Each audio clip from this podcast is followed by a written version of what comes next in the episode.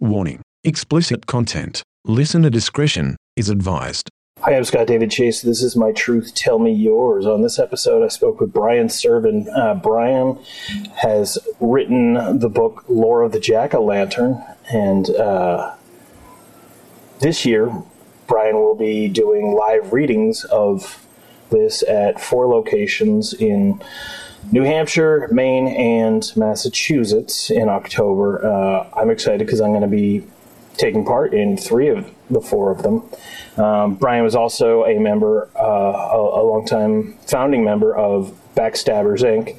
with his brother Matt Serven, who has been on this podcast before as well. So this was cool chatting with Brian, and um, yeah, I hope you enjoy my conversation with Brian Serven.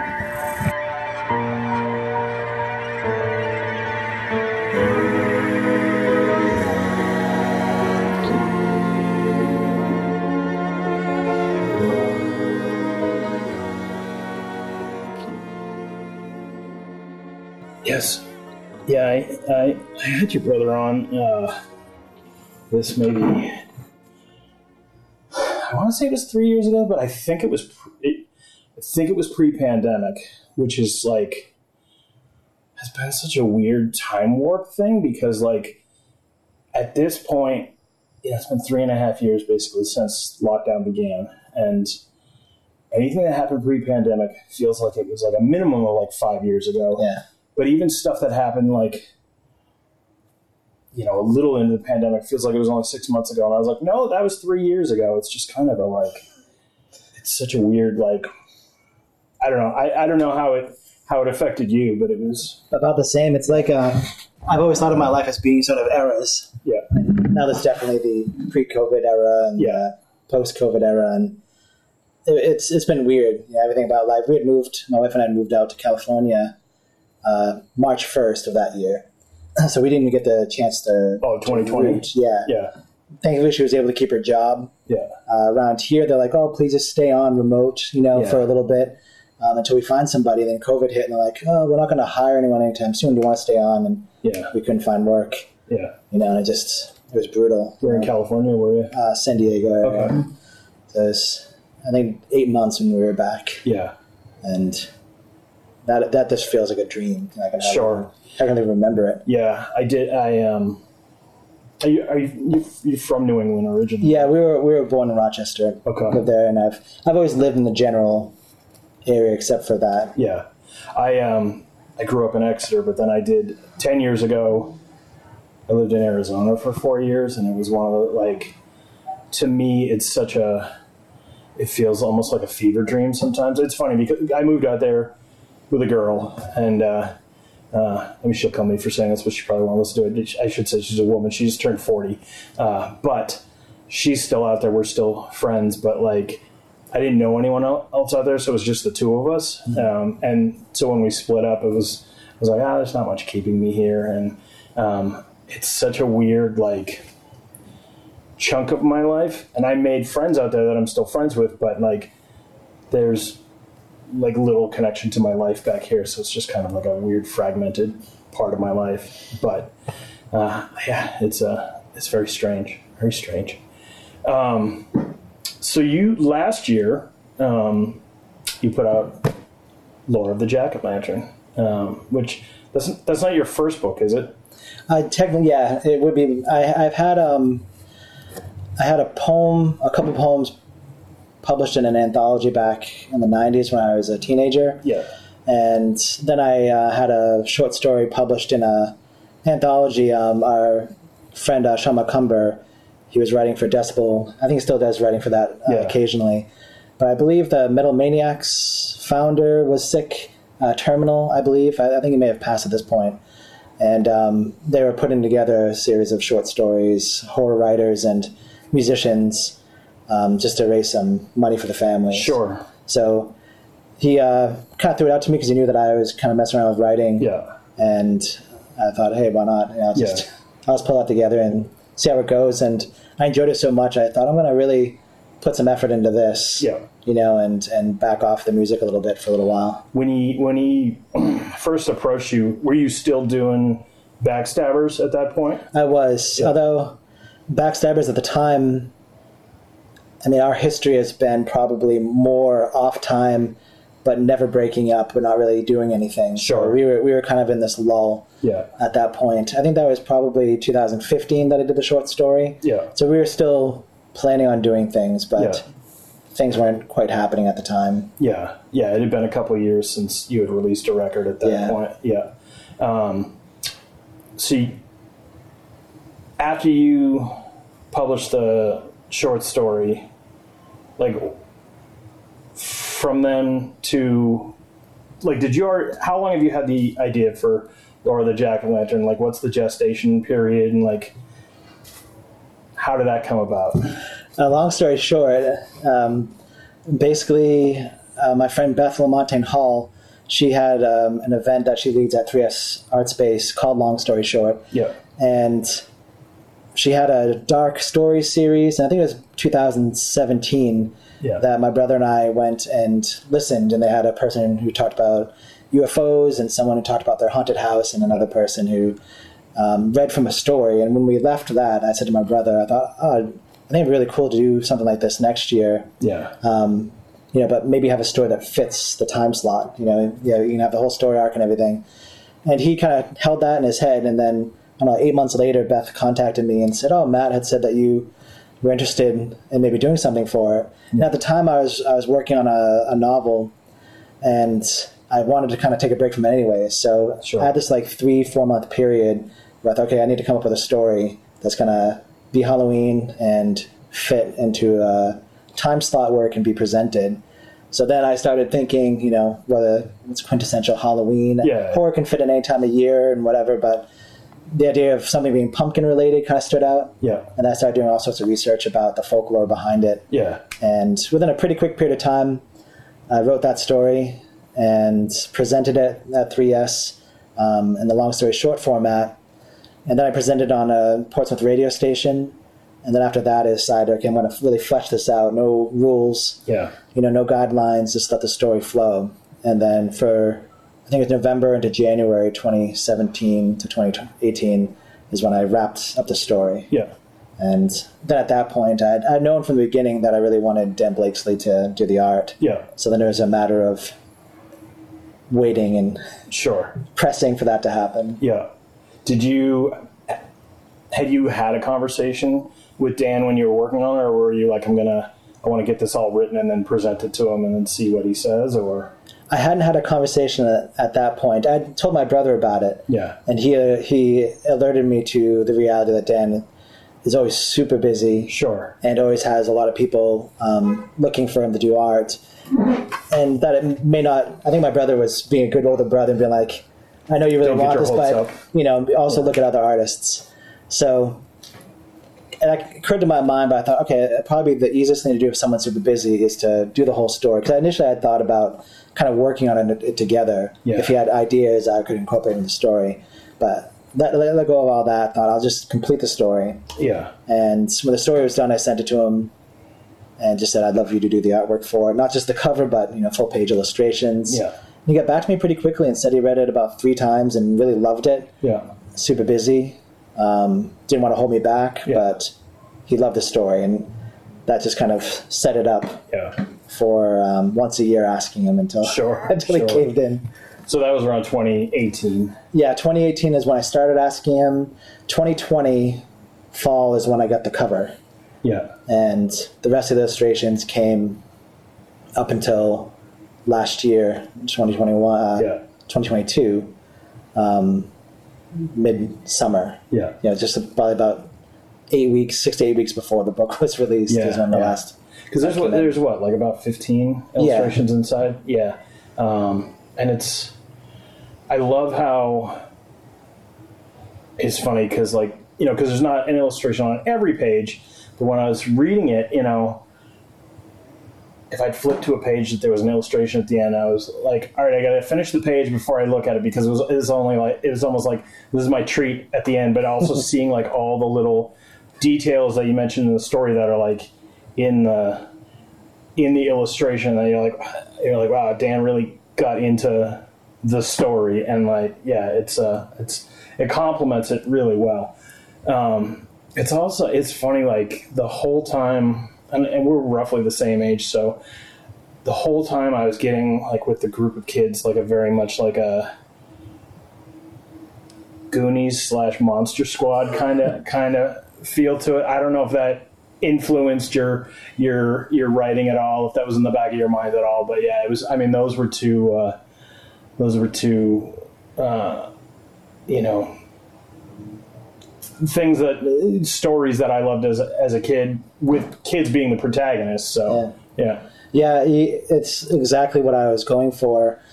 Um, when I've had to pitch the story to uh, different people, it's I always usually reference Monster Squad and Yeah. Goonies and um, uh, the Body Stand by Me movie. Sure, sure. You know anything with that group of kids that you know are a little bit of outcasts Yeah. dealing with the the terrors. and it definitely has uh, i could see the you know the, the body uh, reference as well because there's there's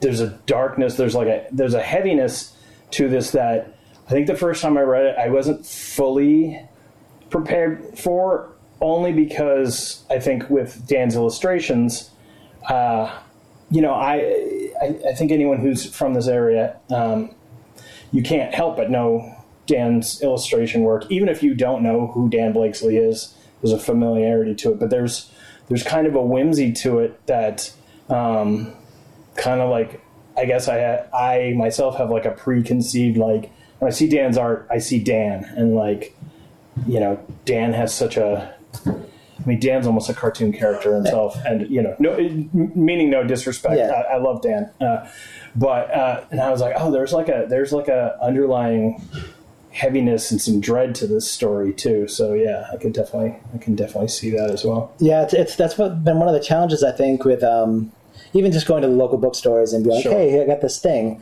The first impression based on the artwork is that it's for people much younger. When I wrote it, I didn't have an age, you know, in mind. I didn't Yeah. think I'm going to write this for this age group. A few people, um, some of the readers, um, one of them is a teacher. I asked them, you know, who would, who who can read this, and they Yeah. said eight nine year olds can get the basic idea of the story Yeah. the interest levels probably as early as you're 10 or 12 but more likely it's the people who are coming to the readings nostalgic adults Sure. you know who kind of like want to have a little bit of the feel of the stories we read when we were kids Right. but have some of the the themes that Yeah. are universal Yeah. And it's, you know, at the end of it, like the particular story that's told in the book is closed out, but it's, there's enough ambiguity that I feel like maybe there could be more with this group, with the ferals. Like, you, like, do you, did you do it that way on purpose? Do you have other stories that you're thinking of with them, or you're just like, oh, maybe I'd like to write more with these characters? in the the novel that I was working on at the same time, it's set in the same area, so kind of you know Stephen S. Steve, uh, Stephen Kingish. It's kind of easier to build a story around a place that you kind of get in your head once. Yeah. you don't have to kind of reestablish. Sure. These, these, especially earlier on, in I guess in my writing career, it simplifies it. There is an element in the the novel where there's potential for a little bit of a crossover. So someone who may have read that and reads this, they can kind of get that there's there's a small relationship. Right. So that was part of the purpose, because the novel itself also has these crosses in it that can lead to multiple other stories. Sure. Um, as much as things being really open is has been in for the last 10, 20 years, where everything's left open, Yeah. as much as I wanted, didn't want to kind of do that. At the same time, I thought that if I had completed things with Stingy Jack completely, then what is there to fear? Sure. You know, so Sure. a young reader might get that little chill, like, oh, is he out there? Right. Um, unless he's totally dealt with. Sure. Oh, you're certain that he's dealt with. Yeah. Well, and there's also, I think one of the things that I really liked about it, which I think works with a lot of a lot of works of fiction that do this, is that you don't get a sense of a particular time that this takes place, so it gives it a timelessness to it. So you know, because this story could have easily happened in 1985 or 1973 or you know 2023 so I, I like that but it's also like it leaves it leaves it open for you know more things to happen, or like you said, you know, stuff happening in your novel that doesn't necessarily have to do with these characters, but you can see like, oh, they, this person crossed paths with this person at this point or whatever. Yeah. Yeah. Yeah. I'm glad you picked up on that because that's that was something that was important to me was to be careful about explaining even in the artwork. So when Dan and I were collaborating on the artwork, he did all the drawing and the conceptual of what the characters should look like. I would say things, I'd leave him notes. Sometimes I would um, draw up really crude sketches of scenes and be like, oh, maybe place them like this. Yeah. So there's some collaboration there. But when it came to things like decorating the children's bedrooms, Yeah. you know, I was really careful not to have things that would definitively place it some somewhere in time. Sure. So that sure. you know, someone of um, my parents' age, our parents' ages, could read it and identify with it as you know when they were growing up, or Yeah. or so on. Yeah, and it's uh, I don't know. It's like your description of the town. The the I know it's definitely a, a different time frame than that, but like the thing that kept popping into my head, the look of the town in my head was uh, Tim Burton's Sleepy Hollow, which not necessarily an amazing film, but visually like one of my one of my favorite, certainly one of my favorite like Halloween time films. And it's you know obviously it's this is set in New England. That's upstate New York, but I'm just like it's, it's close enough. It's the it's the Northeast, so yeah, definitely. Uh, uh, your description very much like brought me into that place into the Nice. Narrows. So yeah, definitely definitely dug that a lot. So tell me about so you published this last year uh, is when it uh, came out. What was the because it's self published, correct? Right.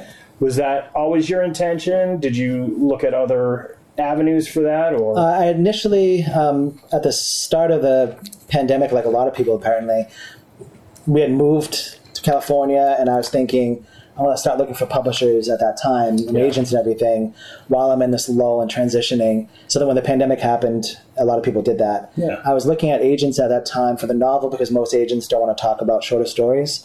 So I kind of thought, push the novel, and then I have all these other shorter stories on the side. Maybe that will come up eventually, you know. Um, unfortunately, they're inundated with people, you know, and everything, and uh, everyone had reached out to basically close their doors. Everyone Yeah. was in panic, so that didn't happen. I thought, okay, well, I'm gonna I'm gonna put this novel to the side and wait. And what can I do myself that is accessible, especially if it's going to be my first self-publishing? And there's a lot of kind of chirping in my ear from the internet of uh, a lot of writers, even people like Chuck Palahniuk, who who've gone that route of traditional publishing and agents and all that, Yeah. and felt like they didn't have enough control over their work. So part of my art art feeling was I I don't want to get to a point where I don't get I can't control my art either. Yeah. I don't want someone telling me how the story should should go. So then I was I was kind of wavering back and forth, and then the opportunity just came. I'm just gonna go all in on myself, and you know, Yeah. my wife and I will invest in it and see where it goes. Yeah. and that that was that that really was the impetus. Um, control and something tangible, something I knew. Linking up with Dan also is a help because even though I've got a little bit of notoriety for the music, even that's like most people haven't heard the bands anymore. You know, Sure. You get older and there's new bands popping up all the time. yeah, So I, I have really, really a following. So then being able to um, get a little support from people who know and love Dan's art, there are definitely people who bought the book just because of that. Sure. Which has been helpful, and I, I hope that they picked it up, looked at it, thought it was pretty, and then read it and thought, oh, this is cool. yeah, yeah. You know, which would help with the other things that I'm working on is Yeah. kind of trying to build up um, people noticing that I'm doing stuff. Yeah, it's funny that you mentioned the music and like you know constantly building because I you know a couple weeks ago I ran into you and your brother at Sunny Day Real Estate Show up in Portland and you know I took a picture and I posted something and I was like, uh, how did I say it? Oh, I said I ran into a couple backstabbers and a, a friend of mine who lives out on the West Coast was like, were those guys like dicks to you or something? Like I was like, no, no, no, it was a joke. It was I was like they they have this there was this band, you know, there is this band, uh, Backstabbers Incorporated. You know, so I went through that whole explaining explaining that whole thing. Um, but um, so this year you have well, we're here in Portsmouth. You have two shows in Portsmouth at 3S. That's like a audio visual visual presentation of this. Correct? There was one in September, one in October. No, this year um, there's only one at 3S. I have four shows in total. Um, Okay. If I remember the dates real, real quick, I think it's October 18th, Coolidge Corner, Yeah. uh, Boston, Brookline area, and then the 22nd, 3S Art Space in Portsmouth, the 28th in at the Word Barn in Exeter, Okay. and the 29th at the Space in Portland. Oh, for some reason I had it in my head that there was something on September 30th too. That was la- well, that was the date of last year's. Oh, okay, all right. I think it's I think it's still it must be pinned to the top of your Instagram thing Oh, that's yeah, I, yeah. I think it was like the first or second thing, and that's that makes a lot more sense then. So okay, so so you guys did a reading last year. Yeah. Um, was last year the one where uh, Dr. Gasp and the Eeks played? Yeah. Okay. All right. Because I was like, oh wait, which one's Dan playing at? And then that that makes a lot more sense now. Um, so how did that go last year, and what are you doing differently this year? It, it was it was awesome last year. I remember when I was talking to 3S and pitching it. I didn't have any of the artwork done other than the cover, and Yeah. had never done anything like this in my life. But somehow I convinced them to give it a shot, and actually they were pretty open to it at first. And I remember when I was talking to um, the director, she had asked how many people I thought might come, and I, I was like, I don't know, 30, maybe 50. Yeah. And I was picturing a room with 30, 50 people. I was like, awesome. And she goes, I think we can get more like 150. Yeah. So having them think that this might be accessible to people, you know, kind of boosted the confidence a little bit. And that's what we ended up having was about 150 people come. And it's a bit of a, of a blur for me. Um, just kind of going up there, doing the thing, reading the stuff. Yeah. It was a lot of fun. Last year was the reading with all the actors and uh, Dan's illustrations projected. Yeah. And then Dr. Gasp and played at the end of the show. This year, it's going to be uh, the reading of the book. Uh, I'll be the narrator. I have the original um, readers from last year, plus Guy Capecelatro um, is taking on one of the characters. So, Who's he playing, or do you want to keep it a secret? oh no, he's uh, he's going to be Alfie. Oh, cool. Cool. Um, last year, one of the readers couldn't make it last minute, so one reader did double okay. uh, did two voices. So everyone that is reading on the stage this year, with the exception of one person uh, who was unable to make it, um, were there last year and also on the audiobook recording. So that's that's cool that they all. So when you the experience of the event would be all the voice actors reading all the lines, Yeah. The artwork projected.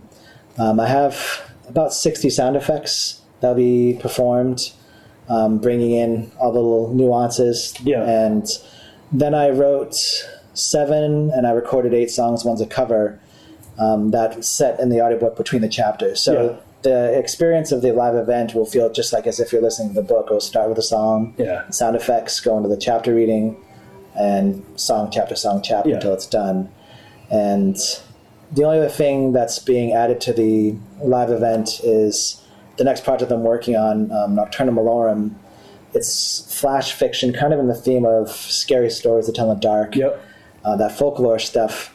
I like the idea of writing these short, spooky stories and then having a counterpart artwork to it. And my Yeah. friend uh, Mark Blanchard, who owns Tomb Gallery and Tattoo in Salem, Mass, he's doing the artwork for for that.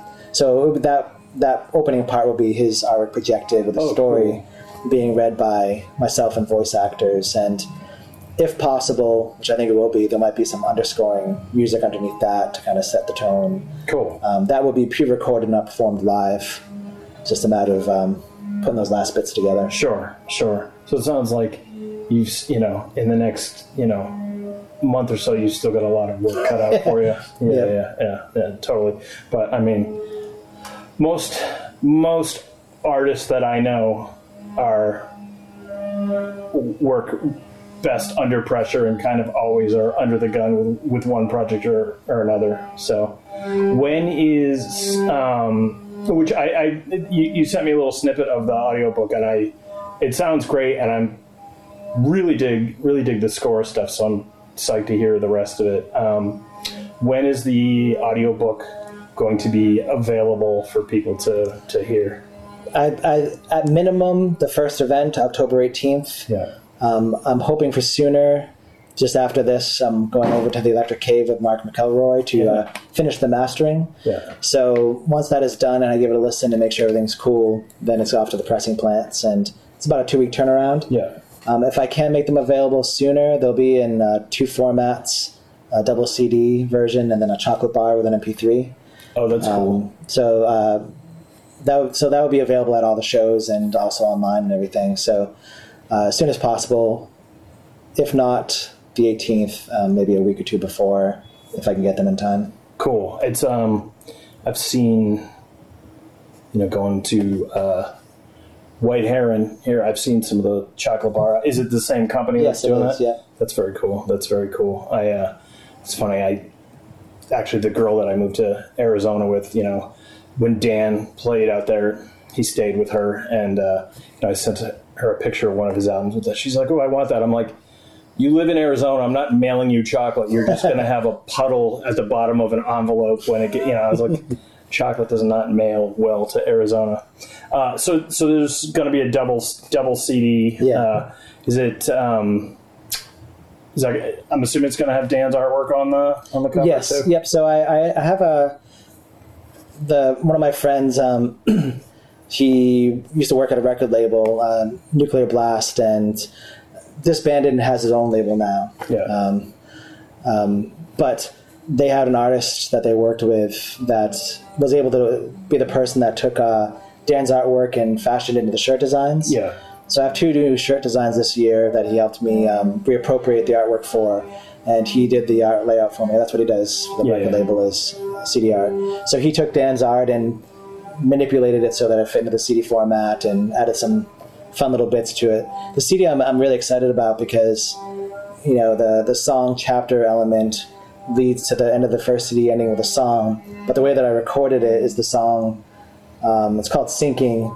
The song builds and then it goes into as if um, the characters are going underwater, like Yeah. in the story, and it leads into some samples, and then you put the next disc in, and it starts off with the samples and it finishes the song. Oh, cool. So you know, even just audibly for someone who might still be a CD listener, you can Sure. you can kind of feel that transition. And then the CD, the second CD, um, the story takes up half of it, and then there's a bonus where each of the songs are put in concessions. So for anyone that might want to listen to it in the car or something, they can just listen to the music. Oh, cool. Not have to skip. Um, and the songs have extra elements to them, uh, samples, Yeah. and the last track has um, a bigger ending to it. Nice. So some bonus for the Nice. Yeah, yeah. Bonus track for the for the CD diehards, Yeah. which I definitely am. I have, you know, various jobs that I've had through the years, like working retail and whatnot. Like I work with a li- wide swath of age ranges, and I've worked with a lot of people that are like twenty years younger than me, and like t- like it's weird to me that I know people who have literally never bought a CD, and I'm just like, Wow. because I well, I decided I, I get these like, you know, and apologies and it, you know, to anyone who follows me on social media because I I get these ideas in my head and I post stuff ad nauseum and. I just decided I was like, I'm going to listen to all of my CDs in order, like one a day at, at the bare minimum, see how long it takes me. Nice. And you know, I'm I, probably on day like 25 or something. I'm like 48 CDs in, but I'm like, I just hit uh, Alexisonfire, so I've got a ways to go. But like, yeah, uh, I you know, someone's like, how many do you have, CDs do you have? Like two, three hundred? I was like, no, like six thousand. I'm like, if I do the math right, if I just do one a day, I'm like, yeah, it's going to take me like 13 years to do That's this. awesome. But uh, hopefully, hopefully it'll take me less time. But you know, no, I'm excited that you're putting it out on CD because I do love vinyl, but it's you know, I'm a '90s kid. CDs were the thing when I started buying my own music, so that like the backbone of my music collection has always been CDs. Um, like I was, I've always been uncool because I don't know if you remember Columbia House Records and Tapes Club. Yeah. So they they hooked you in with the like you get 13 CDs for a penny, but then you have to buy like eight more in the next two years at like 18, 19 bucks a pop. But so I did that, and a month into it, this is probably like 1992. They were getting out of the record game at that point because at that point nobody was pressing LPs anymore Yeah. and they had started as a record a record club. So they're like, you buy any CD at full price, you can get as many records as you want for a dollar a piece. And my parents had a turntable at the time, so I was like, oh, that's cool. I'll be weird and have like records.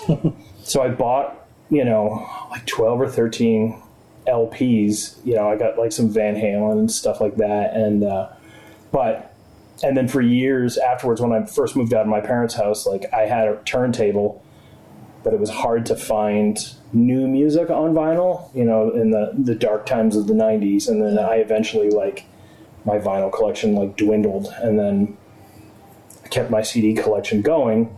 And then now vinyl's you know back. I mean that's the biggest physical format now. And you know i still prefer cds It's tough because you know, like uh, late '90s underground stuff. That's what got me into vinyl. You know, going Yeah. to to shows and picking up old seven inches. yeah You know, things like uh, Cave and Early Grace splits. Stuff, You Yeah. know, so that was like my first records were like those Inkwell and all these old like emo hardcore bands. Yeah. So I always kept them, but I never really listened to them because never really had much of it. The Sure. turntable that I had ended up breaking, and then uh, you know years go by, but I was still buying vinyl records. Sure. Thankfully, a few years ago, I got a, a turntable converter to USB, so then I put all my stuff. I'm still dating myself onto my iPod, sure and uh, I can still listen to it there. But I don't really buy as many records as I used to, just Yeah. because I don't have the, the setup for it. sure well that's the thing too especially with like hardcore and, and punk and metal like a lot of that stuff like that's the only way you can get a lot of that stuff is stuff on seven inch it's so funny because i've had it twice in the past in the past year because a couple bands that i know um, have like gotten their catalog back from their original labels and are now the owners of it and uh, the, one of them uh, it's been out now for a while. um, one of the guys in old man gloom reached out to me and he's like hey you have this particular ep right? And i was like yeah he's like cool we lost the files for it a long time ago. Can you like rip it and like send it to us? Because we want to put it up on on uh, you know like bandcamp and spotify and stuff like that. So i was like yeah. And then it happened again. It's not out yet so i i, I won't mention what artist it is but someone was like hey, do you have this that, you know, got put out 20 years ago? And I was like, yeah, yeah, yeah, I got it. So I was just like, oh, finally my like music hoarding tendencies are paying off, you know? That's awesome. But um, are, have you thought about going forward, uh, maybe in the future, releasing this as a as a vinyl thing as well? I know if it's a double CD, you probably have to be at least triple vinyl. Uh, Yeah, yeah. I, I can't remember what the um, the time timestamps are and all that. That definitely, I'm, I'm definitely the type that's open to being inclusive of all formats, you know, in any way. And the reason that the book is eight and a half by eleven is because I didn't want Dan's art scrunched into like a six by nine Sure. page. So having it on vinyl um, in its all its glory, Yeah. then you know the inserts. Yeah. Because if I was to do it on vinyl, I, I would want to have all the illustrations inserted in, which would be most ideal yeah, the CD is cool and it will complement the book if you're looking at the book at the same Yeah. time. But having the vinyl, I mean, you could you could probably even you know fashions of the book and the vinyl all come together. Sure, know, yeah, make of- like a deluxe package. Yeah, yeah, yeah. I know it would. You know, I know a lot of people are like, oh, I'd love that, I love that, but I, I also know that the like pressing vinyl is expensive, and like you know that's a lot of it's a lot of scratch up front to create that, especially Yeah. where you know if you're self publishing. But yeah, that would be cool though. Yeah, especially colored like jack o' lantern or orange vinyl and stuff like that. Yeah. but yeah. Um, speaking of which, I still have to. I know Dan just released the new album. And I he's in Ireland right now. Yeah. So I have an excuse. I haven't grabbed his new record. I bought the CD from Bull Moose, but I haven't grabbed the record yet. Um, so are you? I know you did the music tracks for for the audio version.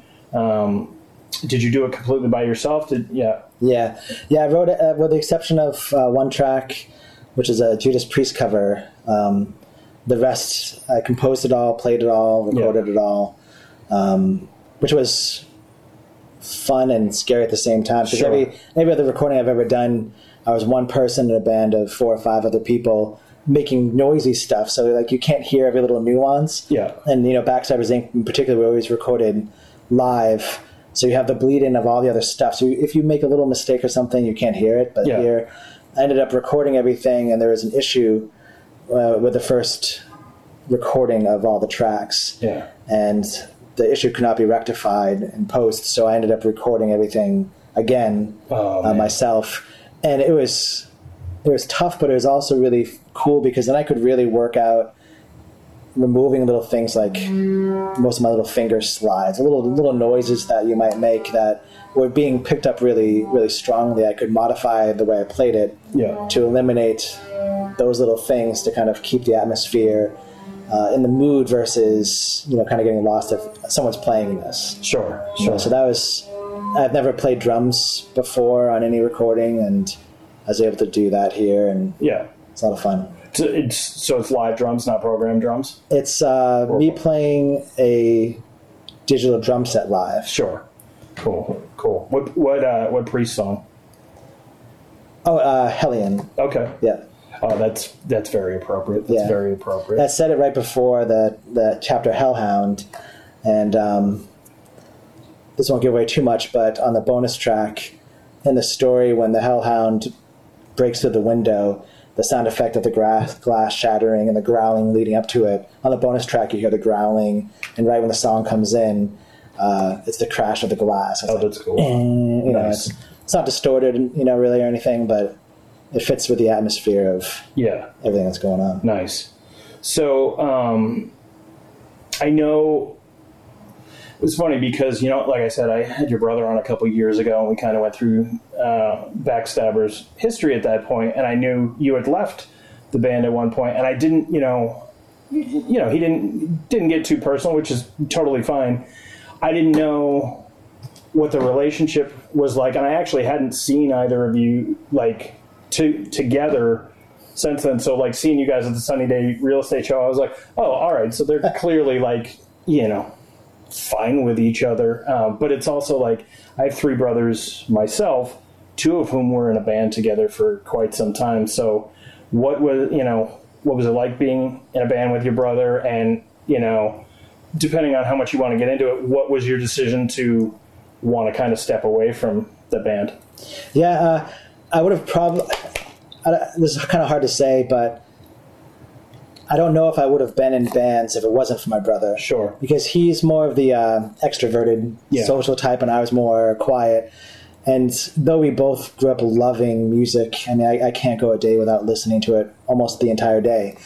But he um, he was the one that kind of had the maybe blind, naive belief that we could do a band. Sure. Even though we had no, you know, musical background, no lessons or anything.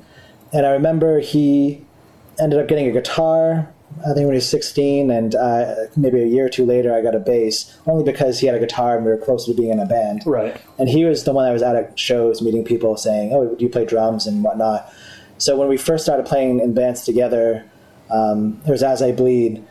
Um, it was awesome. He ran around on vocals. I learned how to play an instrument through my friend uh, Chad Colby and Nate Jones, Sean Fisher, and I, you know, we all just kind of grew together playing music, and that was really awesome. And I still remember band practices being some of my, my best times in my my past. Just like Yeah. dudes getting together, playing music. When that transitioned, uh, Matt had split off into Life Passed On, and I joined Piecemeal. Um, then Life Passed On was member just wasn't able to make it so much. Piecemeal broke up. I popped back over, and then we transitioned into Backstabbers Inc. And that was really awesome because I I hadn't participated in the songwriting as much as anybody else had been in the bands at the time. So when I really started giving that a go, um, it became really really exciting. So then Backstabbers kind of songwriting wise became sixty percent Matt writing, forty percent me. Okay. We write our own songs, and we'd help each other out with the uh, extra Sure. parts.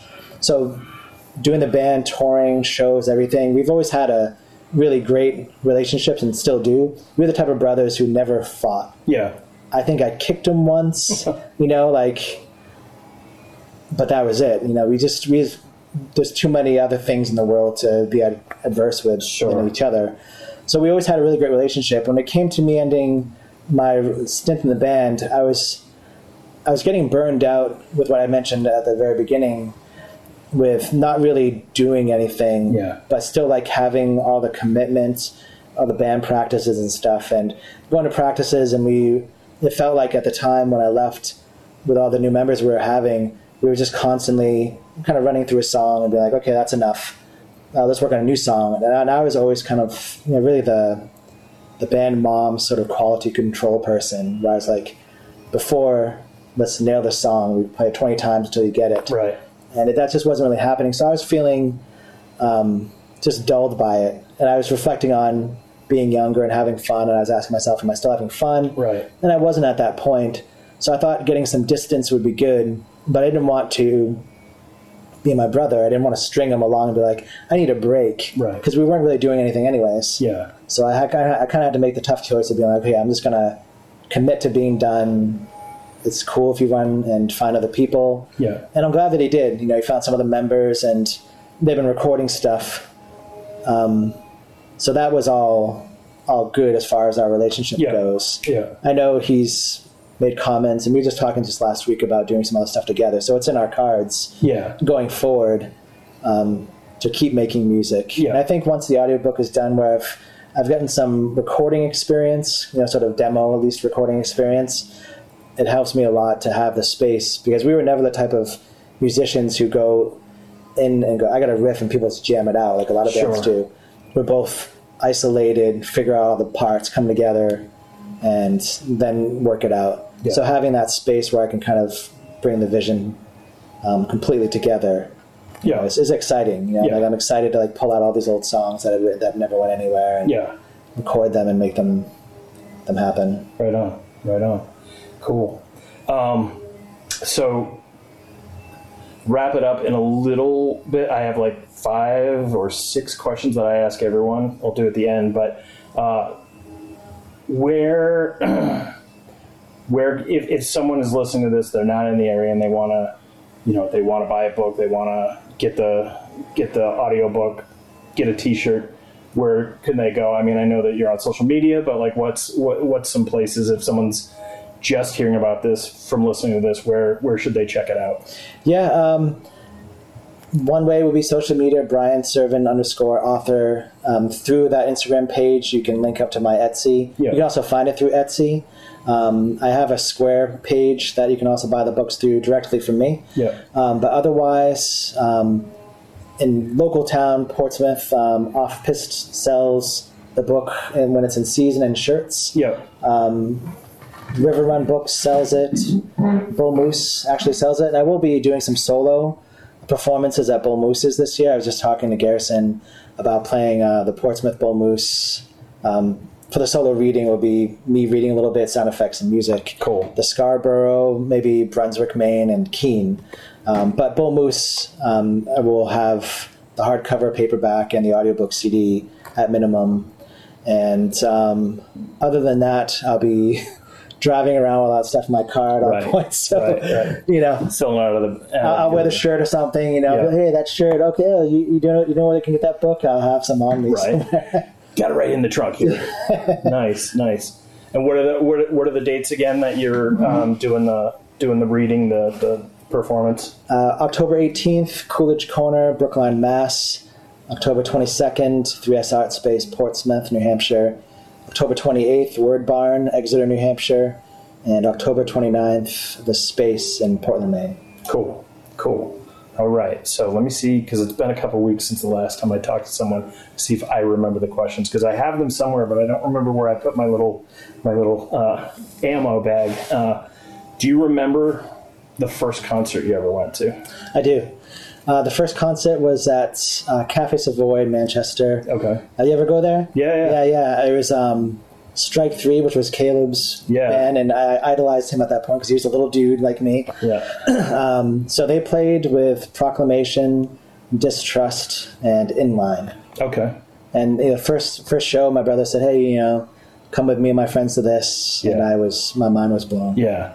And Man. that's kind of where I got the idea of like, hey, maybe I can be in a band. Like Sure. these are just like high school kids Yeah. playing in bands, and it's awesome. Yeah, yeah. For those listening, uh, Strike Three was Caleb Scofield's band before he was in Cave In, where he's just the vocalist Yeah. in Strike Three.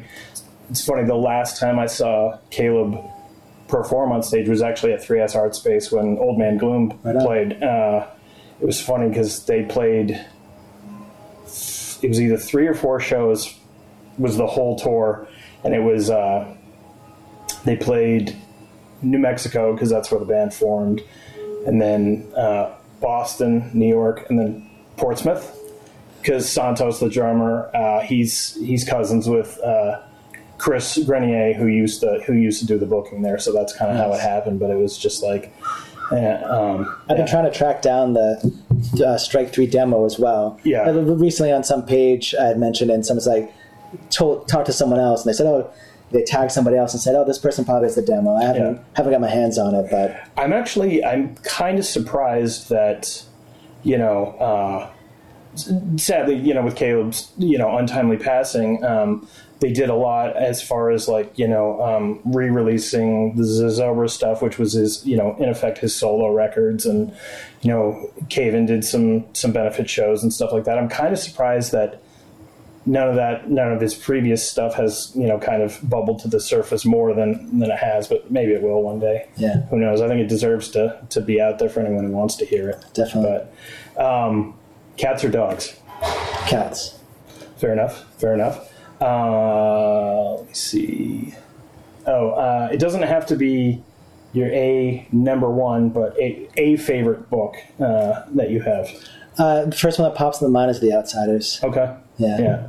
I um I I knew this fact, but I'd forgotten about it. And then um, Rob Lowe was on a uh, podcast recently uh, talking about making making the film The Outsiders, and I forgot that S.E. Hinton was like 15 Yeah. when you know when she wrote that book. That's insane to me. Yeah, it's amazing. And then Yeah. even the follow up, you know, which became the other movie, um, Rumblefish. Rumblefish. Yeah. You know, great storytelling. Yeah. for someone who's hasn't lived that much. Sure, sure. Yeah, well, it's funny too. Like, it's funny how you know, talking about time. Uh, you see pictures. Like, I see pictures of my parents at the age that I am now, and you know, obviously, I don't have a great perspective on what I actually look like, but I feel like they look like.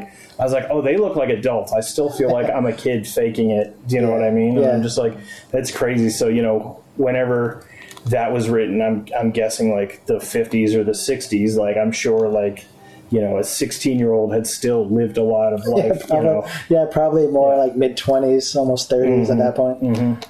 That's funny. Star Wars or Star Trek. Star Wars. All right. I think I've had because I only started doing these questions this season. This is this is my eighth season doing it, and uh, I think I've had one Star Trek so far. and I was like, I'm going to keep an eye on you. Uh, I mean, and I like Star Trek, but it was never like.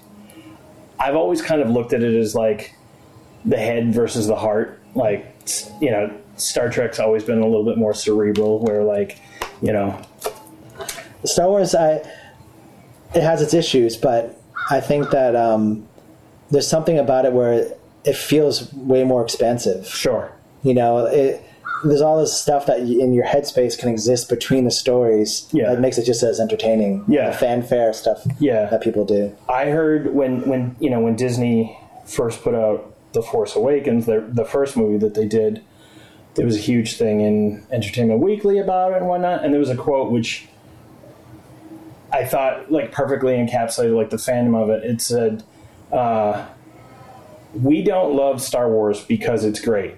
Star Wars is great because we love it." And I was like, "Oh yeah, that that actually like really like kind of boils it down to its essence." Um, and yeah, I I do feel like you know, and so many middle-aged men who who are like, oh, they're ruining this. Tr-. I'm just like, I mean, you can love what you love as a kid, and you don't have to. there- There's so much Star Wars content now that there's literally stuff for anyone who wants Yeah, something catered towards them. Um, and I just feel like there now that George Lucas is not the sole reign holder anymore, it's kind of like, oh, I have an idea that could happen in Star Wars, and they're like, oh, you know, tell us about it. Let's see if we can make it work. There's a lot of different storytelling elements that are going into that, which is which I think is great. Like Yeah. there's there's room for different types of stories being told with that. So, all right, I know there's another one before the last one. Um, I don't know where I left my little thing, so uh, we might have to just do the do. I'll, all right, I'll just do the last one, then I might have to uh, tack it on later if the the other question. But what's your favorite dinosaur? Oh man, I don't know enough of their names. Um, You can just describe it. Most of them, people are like, oh, the one with this and that.